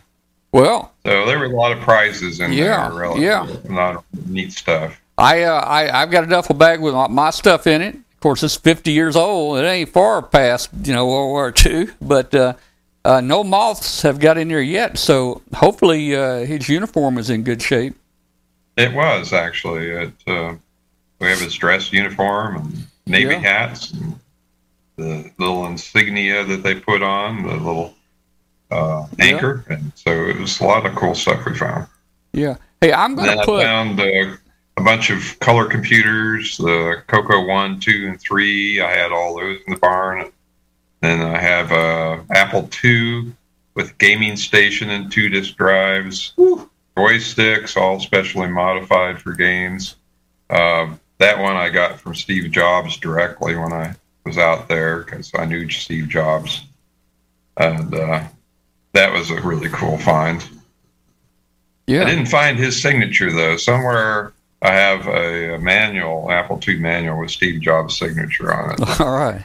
One of, one of those sold recently for a couple hundred thousand dollars. Is that right? I mean, That that, was the price I was really looking for. Oh, man. I didn't find it. All right. Here's old Charlie joined us there. Hi, Charlie. Yeah. Charlie, Hi. how are how are things down in Uruguay? It's raining. Uh, it Rain. rained uh, last night. The night before last night, it it flooded a, a, a big part of the city. Um, the it rained like the the amount it rains in one and a half month in one night. So it rained a lot. All right. Uh, after a very dry couple of months that were really, really uh, worrying for the agriculture, you know. And it finally rained, but it rained all at once. So I don't know. Uh, I, I it didn't it didn't um, affect me, but uh, many people in the city got affected by the floods too. So I don't know Uh-huh. but no, nothing to worry. Uh, it's not worse All right. things happen. All right. Well, I don't know who broke my Zoom, but I can't get it to go full screen here anymore. So probably something. Are you on uh, high ground there, Charlie? Or are you on? Yes, yes, uh, yes. Pretty, pretty high. Uh, there were some problems with the drain of. Uh, it's a five-story building, and in the first floor, not not not uh, the. We call it first floor is the. It's it's not the base. It's not the base. It's The the, first second floor. floor. for you. I think. You know? Yeah, it's the our first second. floor for you is when at, at street level, right? ground floor? So- you have ground floor and then floor one. floor one yeah, the, Yeah. The, uh, there was some problems with the with the rain uh, drain there so some water got into some a couple of houses but but the rest of the building nothing and, and, and, and street wise there is uh, the street goes uh, uh, has a uh, it- it's not flat has a um, pendiente how do you call it it's a Tilt. it's in, Yeah. oh, I, stop. Well, I don't know. So, Yeah, we You have You know, hey, hey, I for- uh, I forgot to announce. the I forgot to announce that we're now going to, to the show is over, guys, but we're going Oh. to the show after the show. So this is the show after the show right now. So this is a new show, and we talk about just about anything. Yeah, Charlie, we had uh, we had that problem uh, back in August when the remnants of Hurricane Ida came through here, and we had about ten inches or about twenty five centimeters of rain in about eight hours, and that, Yeah. then it caused all kinds of flooding here. Within about a, a, a half a block from my house. So I, Oh, I I, remember. Yes, I remember the, the yes the images you showed. Yeah. Yes. Yeah, I, I uh, chose a mountain to live on for two reasons. One, it's great for RF, and two, everything flows downhill from my place, so I don't want to have to worry about flooding. Yeah, not, I live not on too a- many mountains in central New Jersey. I live on a small hill, so I've got enough time to build my own ark if I need to. That, there you go. But it's kind of like having a 500 foot tall antenna. Oh yeah, Great, you know, I'm right on the edge of a cliff, and um, my tower is only 10 foot tall, but it's really 510 foot tall. So it's easy to work on the uh, on the antennas, and I still get out great. You know, I can actually uh, talk to Memphis from my location, 230 miles away, uh, just about any time on side, two meter sideband. I was just going to say, yeah, that's at that altitude, and it's all flat from there to here. Yeah, I got a great shot towards Memphis. They used to have a, a two meter sideband net that sometimes it was uh, the net control was from Memphis, and I could hear them here easily.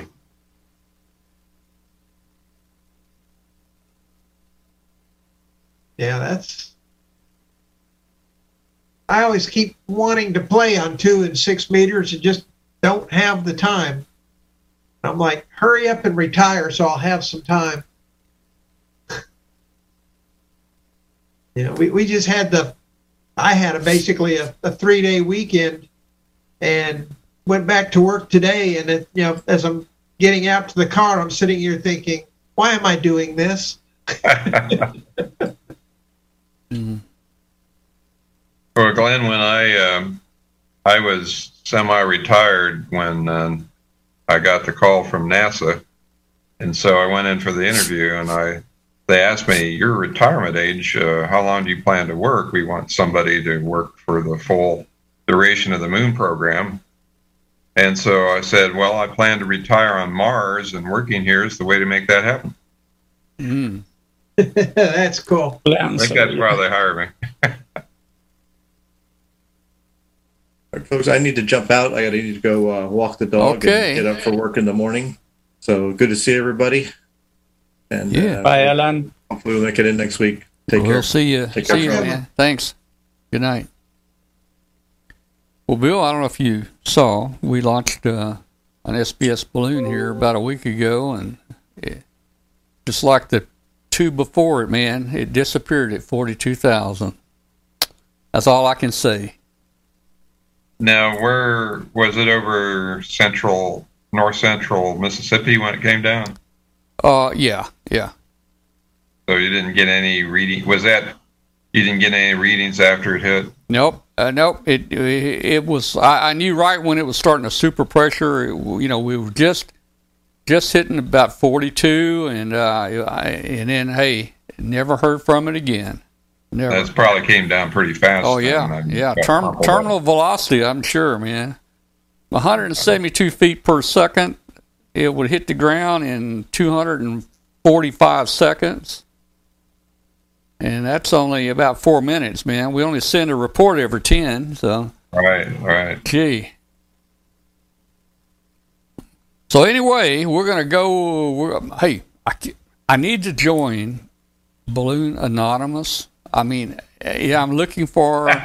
I'm looking for a you know a, a place around here close where I can go because each time I say I'm never going to do it. support I'm never going to do it though, right again. I'm not going to do it again. I'm not going to do it again. And then I, and then after it, it A week disappears later, he's doing it again. after it disappears, I say, okay, I, I'm not going to let that demon up there at 42 mess me up. I'm going to, in fact, I've got another one almost built right now. I got, I had to wait on another GPS module and uh, uh, uh, uh, an oscillator, but uh, I, I would How many, think, how many more chips do you have, Tom? well, I don't know. I just, I just got in 15 GPS chips. Well, I I mean, the, yeah, but So- the CPU chips. The, the I CPU, I, I probably have CPU about, chips. I probably have 15. You know, let's see, Well, Well, the- let's see what we they're got. gold. yeah, you're, you're going to have to use up those 15 before you can try to quit again. Well, you know what? Uh, I you uh, use up those 15 and then you'll have to quit. well, you know, I finally got some in after waiting about three or four months. I actually ran out of them, and uh, uh, I'm trying to add people here. Let's see, mute. Let's see. When I looked earlier, they said March would be the first delivery date for those. I got some in about three weeks ago. I got about Wait, ten or fifteen in about three weeks ago. Yeah, uh, I they to check out. DigiKey. Did you get them from DigiKey or Etsy? No, or, I got it. They came oh, out. They came from AliExpress. AliExpress. Yeah. Okay, yeah. So hey, I, Bill, when you get back, I want to talk to you. I've got some eight. Is it ATGM or AGTM three thirty six That's, H's? that, uh, that's the inexpensive uh, yeah, GPS. that's that's the. GPS, and um, s- uh, uh, Michael and some of them are telling me that it's an exact drop in. You know, it's the same footprint, same drop in, Pretty and, much. and and they're they're they're only about eight bucks a piece versus about twenty two dollars. Well, I just got uh, through surplus. I got a hundred of the u-blox Max Eights oh for eleven bucks a piece. Well, and that's brand new in the shrink wrap and everything. One hundred of them on a reel.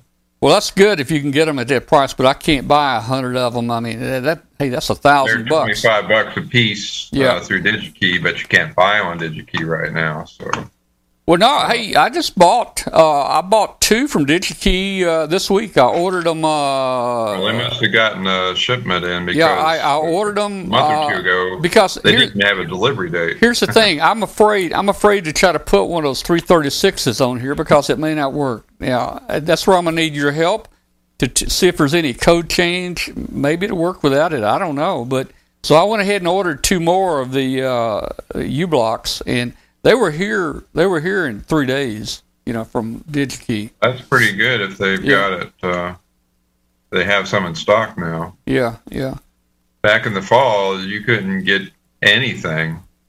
right. Uh, I'm going to look on DigiKey here and see if the Atmel chips, what their date is showing on those.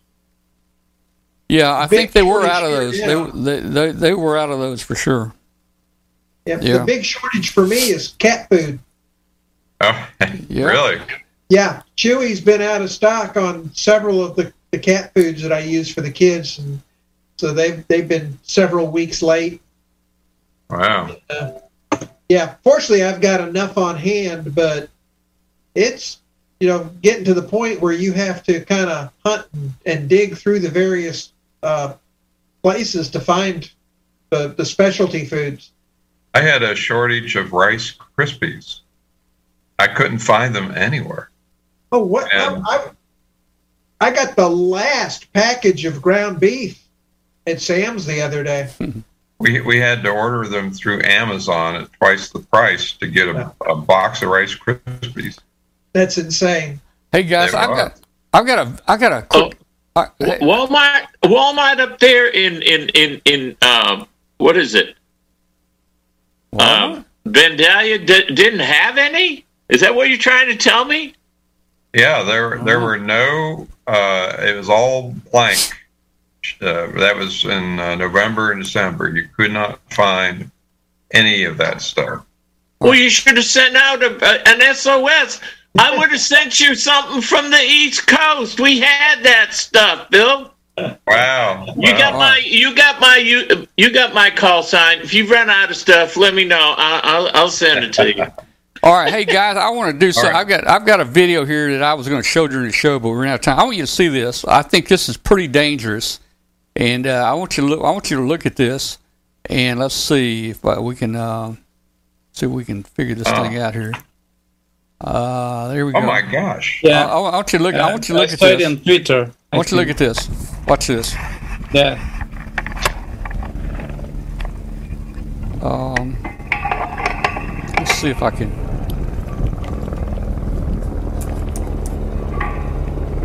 That looks just a few feet above my 10 foot above ground level height limit that I obey. See if I can get it better here.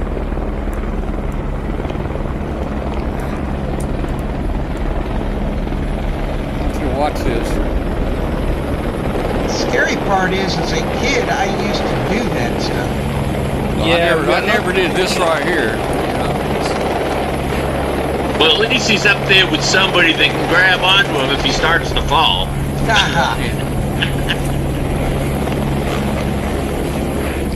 Well, let me tell you, you get a you get about a thousand or two thousand pound piece of iron swinging at you up here.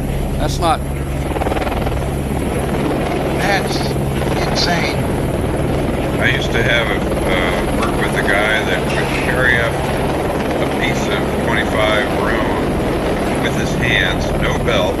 He, he would use one arm. He'd have the Rohn section in one hand, grab on with his feet and the uh, other hand, and he would just reach up and put the segment on the top, and then he'd go down and get another section, and he'd go up 125 feet. There is not enough money. I mean, eh, I tell you what, that thing swinging. If you're if Keep you're pretty uh, strong. it'll knock you. You know, I don't care if you got a belt on. It'll it'll cut you in half up there, man. that is, there's just not enough money for me to do that stuff. How high are they? Um, How high? several Uh, I hundred don't know, feet. they're probably, uh, I don't know, looks like a couple hundred feet probably at least. I mean, three, ten feet above the ground, you kill the same way as a cat. yeah, that's what I'm saying. My limit's 10 feet. Let me tell you, and that, that uh, helicopter, he's holding it pretty steady up here, man. That's just amazing. I'll show you a tower. I'll show you a tower next door to my place in a sec. I'll take the laptop outside. Uh, they cheat. It's got a staircase all the way through the centre of it. Wow. So much better Wow. them than me. Yeah. Yeah. Th- this is why you pay people to do stuff. Yeah, but Yeah, here, here a couple of years ago, um, in a smaller city at the east, the the um, the water company uh, the stopped using a, a a communications tower they had for you know for trunking for trucks and everything, and and they let it uh, rot and uh, and they want and someday they said well let's let's put it down, and they called the the the ham club uh, locally, which is a small city. They, they, and the guys told us when they when we told them, look, you have to build a second tower parallel to this one so that we, we can bring this tower down safely. They said, oh no way. Then they called another company. You have to bring a huge crane to put everything down. No, no way. Until they finally contracted a couple of guys that said, oh, we'll bring it down and then came down with the tower and they got killed so it's not easy it's not an easy job they, they they got the the job because they thought they could but you know Yeah. and No, it's amazing. somebody was uh, videoing and it, it's a terrible video you know but I was probably like 19 years old when I was climbing the 300 footers. And I'm just like, I look back on that now and I was thinking how crazy I was. I mean, I had all the safety equipment. And I still think back on climbing 300 foot towers and saying, what was I thinking? Hey, hey Tom. Yeah. Uh, I'm on DigiKey and it says the u-blox GPS receiver says due to temporary constrained supply, they're not even able to accept back orders or give a Really? a delivery date. And Man. there's no stock. And I looked up the Atmel 328P microcontroller, Yeah. and it does give a delivery date estimate of May 29th, 2023. Holy cow! Well, man, you know. So That's I got, one. I So got. You have That's vintage 15 I don't know. how- I don't know how I got it. Solid I don't know how I got it. But there's the DigiKey order right there that came in. Let's see. Wow, you got the last ones. Well, Wow. I got. Um, 2023. Yeah, 2023. you know, I, I ordered. I ordered something not from them. I, I I ordered something else from Mouser, and they said they had only six in stock, and I said I won't. I'll take six.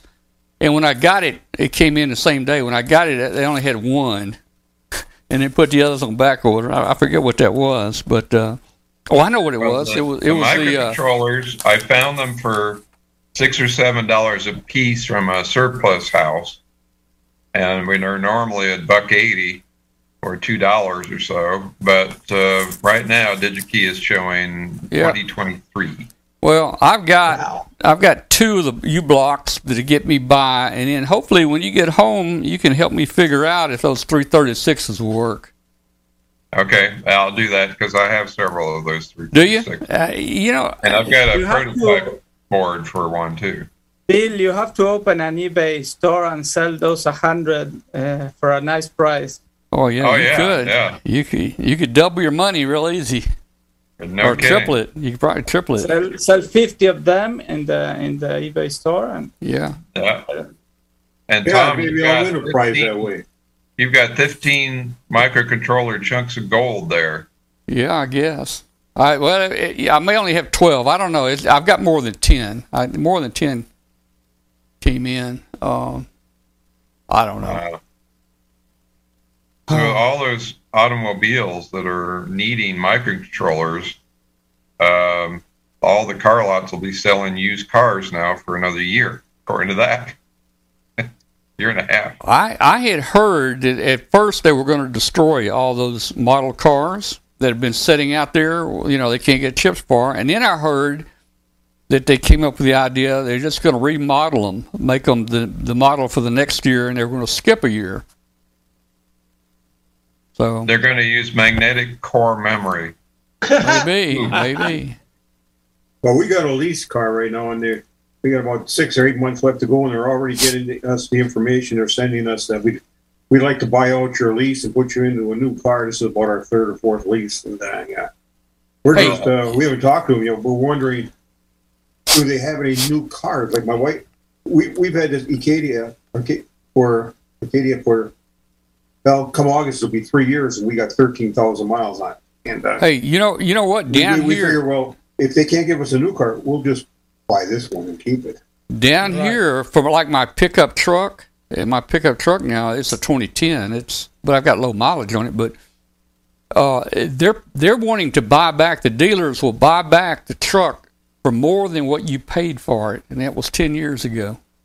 Yeah, they're uh, running around. uh, Anybody that lists a used car for sale, the dealers are going out and snapping them up because Yeah. that's the only thing they can sell right now. Man, Yeah, even the ads on the uh, radio and TV from some of the local dealerships are, you know, bring in your cars. We'll, you know, give you top dollar for your used cars. Or except for trucks, you go by the, all the the Ford dealerships, the Chevy, the GM around here, and they got pickup trucks, brand new door, but the other cars no.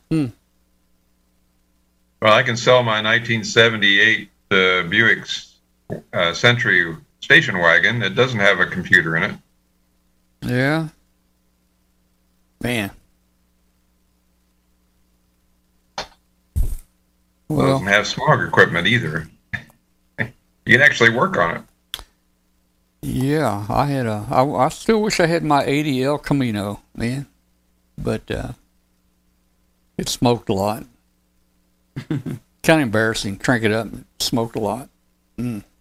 Only when you first crank it, you know, it it kind of clear up after that, you know. Yeah, you can tune up anything else with a set of points and condensers, new plugs, and just uh, adjust the carburetor to the right right idle, and you're all set to go. Yeah.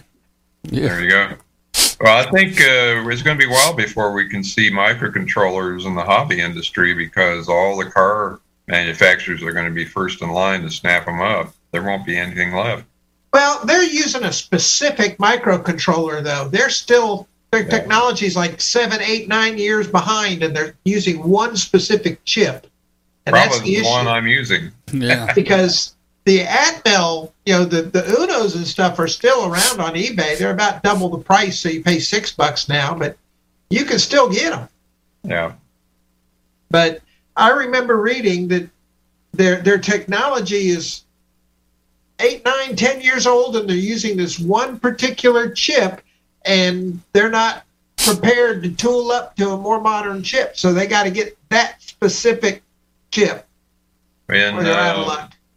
military systems, quite often a lot of the electronics in these uh, uh, systems are from the 70s. Yeah, I don't think these are, are hardened type chips. It's just a specific type of chip that they use is and, and it, for it's them. because it works. When you have some, when you have Yeah. something and it's working, you won't be playing around with it Exactly. So, hey, Bill, I don't know if you uh, were tuned into the show when I talked about this. Did, did you see this when I I mentioned it? did, I did. Uh, Did you know- did you know that? Me, I'm going to Dallas- lanes, let it pass. Dallas to Houston, Dallas to Houston Interstate is uh, they're running the driverless trucks. There's one road you will never see me on now. I, I wouldn't uh, uh, keep one of those in my rearview mirror. Oh man, I can see them trying to do that up here in the up in the UP, You and, know- with our hills and groves and snow. well, I'd like to see them do it on the box. I Boston. tell you what, uh, I have a ham friend up there somewhere. I forget uh, Dan. I forget his call up north there somewhere. He he ran a kilowatt in his car all the time, and he was always talking about how he could pull up beside somebody and mess them up. I just wonder what a, if you key up with a kilowatt right next to that truck, if it would do anything. Man, I wouldn't do it very close to the truck. yeah. And hey, and you know what? That's a FedEx trailer. You know, and, and also it was just in the news. FedEx has now asked for permission to put uh, laser missile missile laser defense systems on our airplanes. Now they were talking about stuff like that back when I worked there uh, 10, 15, 15 years ago, but now they're uh, they're actually getting permission to put missile laser defense systems on the planes. I don't know how that works. Mm. For for what reason? I, I saw the headline, but but, but Yeah. I don't know. Uh, in case in case somebody fires a missile at one of our planes, we uh, we stop it with a laser. Yeah, full of uh, uh, full of uh, Amazon boxes. Uh, we what? Yeah, that's that's their official statement. The unofficial statement is you don't want a UPS plane flying near them. Maybe. Yeah. It, it, it's called dealing with the competition. Yeah, yeah. I don't know. Hmm. Well, guys, we got about a seven thing, minutes uh, left. here. on the. Uh, What was, what was that, Colin? I saw a thing in uh, like on the news that over here today saying that there's a pile of American planes are now going to stop flying because uh, you're only just getting 5G phones turned on over there, and the frequencies are only about 200 megs away from the uh, flight.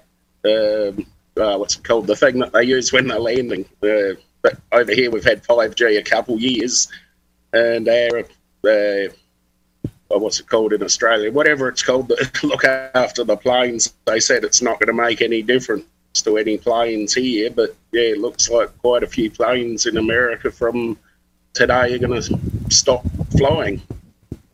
Yeah. They they've already uh, moved the, the, the date again. So uh, uh, telephone companies are are not deploying the the 5G technology for a for a for a big perimeter around the the the airports. They they shifted the date forward a bit, but yes, uh, the thing is that people say ah it has uh, no no effect. Well, I prefer that the technology of 5G is delayed and make sure it has no effect before someone gets killed, right? I just found Yeah, this. I think it's, uh, yes. But the This Civil a- Aviation Yeah. Authority in Australia, yeah, they said well, doesn't make any difference because uh, like we've had 5G for a couple years here now, and yeah, they said it's uh, yeah, made no difference. Yeah, but maybe, well, I don't know, maybe in big cities, yeah. The, I think the problem is the, the that it's where it's located uh, uh, close to the airport. Uh, the problem if it's very close to the airport, so I don't know.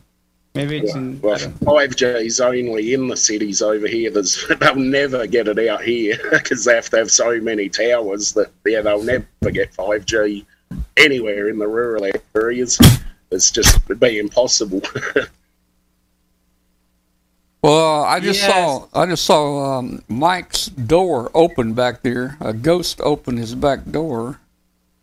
And how do y'all like Ron? I don't know where Ron went, but he looks like he's Captain Captain. I like that background. It makes him look like Captain uh, Xenon or something, or from another Yeah, planet. he- he- yeah, he's with the United Federation of Not Planets. United Federation, yeah. Oh man, Yeah. that's what it says. United Federation of Planets. Yeah. Okay. Yeah, I recognize the symbol. Oh, okay. I do too. I just finished binge watching uh, the Enterprise series that I missed back in 2000. Ah. Just binged watched all four years worth.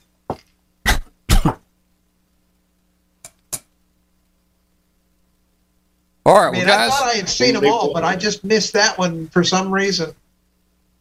Well, let's Live see. long and prosper. Hey, Glenn, I got 57 episodes of Perry Mason on DVD if you would like to see them. And do you know that as a kid, I watched that every day and I could never figure out who did it? never, not once. I uh, he lost one. Yeah. Did he? There was one episode where he lost. Is that right? I didn't know that. I, I watch. I've been watching him on the the old T, uh, Me TV channel. Yeah, that that was probably the classic TV show for me growing up. Between Yeah. that and Hollywood Squares and Jeopardy, that was my daily TV watching. Nice. Did you No, all get never never figured it out who did it. Did you all get snow the other day in Memphis? Yeah. Well, yes. Just what? Two days ago we We got, got, a little uh, bit down there. Two days ago we got uh, about two inches. I But I, I know South Haven got a couple inches there, and Yeah, it stuck for he was complaining. today, He was complaining. I said, "Stay home." I said, "Don't worry about it. Just stay home." the streets never iced up. Nothing. The you know we had some on the ground, but Well, I had two inches at my farm. My neighbor sent me a picture of my house. I had two inches of snow on the mountain in Huntsville, Alabama, and then uh, in Dayton, Ohio, they had. And in like uh, Kentucky, they had several inches. Dayton, they had snow, but up here in Northwest Ohio, we had nothing. So yeah, what I figure is the North is the new South. Could be. Hey, hey, and Bill, we're gonna we're supposed to get another snow uh, this weekend. Yeah, boy, and that's when I'm heading back. That's right. yeah, and that's when I'm going up to St. Louis. Better you than us. yeah. Yeah. Well, we'll see you in St. Louis. Yeah, assuming I can make it. Fortunately, you know it's all interstate for me, so it's shouldn't be Oh, that yeah. big of a deal. You're not going to fly? Not to St. Louis. That's five hours from It's here. only it's only what about three hundred miles, I guess. Now I am flying to Orlando. I could. Uh, that's closer. No, it's not. I could drop Glenn off at the airport, drive to St. Louis, and pick him up at the airport, and I'd have to wait for a while. Yeah, Mm-hmm. because I'd have to go through Atlanta. Yeah, yeah. There you go. Uh, Teresa, this one's for you. You remember my badge I wear at Hamfest? The one that says Right. Whiskey Tango Foxtrot? Uh huh. Oh, Uh, I nice. got a, I got a new one now. Okay. That's really cool. yeah, I cannot see. Let's- You got to say something here. Or wait a second. I don't know how to Oh do yeah, this. Go on. Mike, Mikey, Mickey Mouse. Mickey Speak. Mouse. Pick something. Cute. I couldn't see what the thing on the right was. C K E Y. Ah, there. M O U S E. Mickey Mouse. All right. Hey, good night to everybody out there listening on shortwave. You've been listening to Amateur Radio Roundtable. We're on every Thursday, 5 to 7 p.m. Eastern Time on 7490. Good night. See you later. See y'all next week. See you next week. Yep, I just had to go put the dog out in the snowbank so we could do his Zooey. So. we still don't have any snow up here in northern Ohio. Oh yeah, I, about almost two feet the other day. About eight, a little bit about maybe eight or ten inches today. Not much. Uh, that's K9ID. There you go. Uh-huh. have. Very cool. Doctor Who would be very proud. Well, you know, You know, I'm just thinking. show. I'm just thinking. You know, K, I, what I could use for KUB. Bear Cub. No, you got to have three things. Let's see, uh, uh, hey, that's a very famous test at the uh, at the hospital. It's uh, kidney, urine, and bladder. Pass. I, I guess I could use that.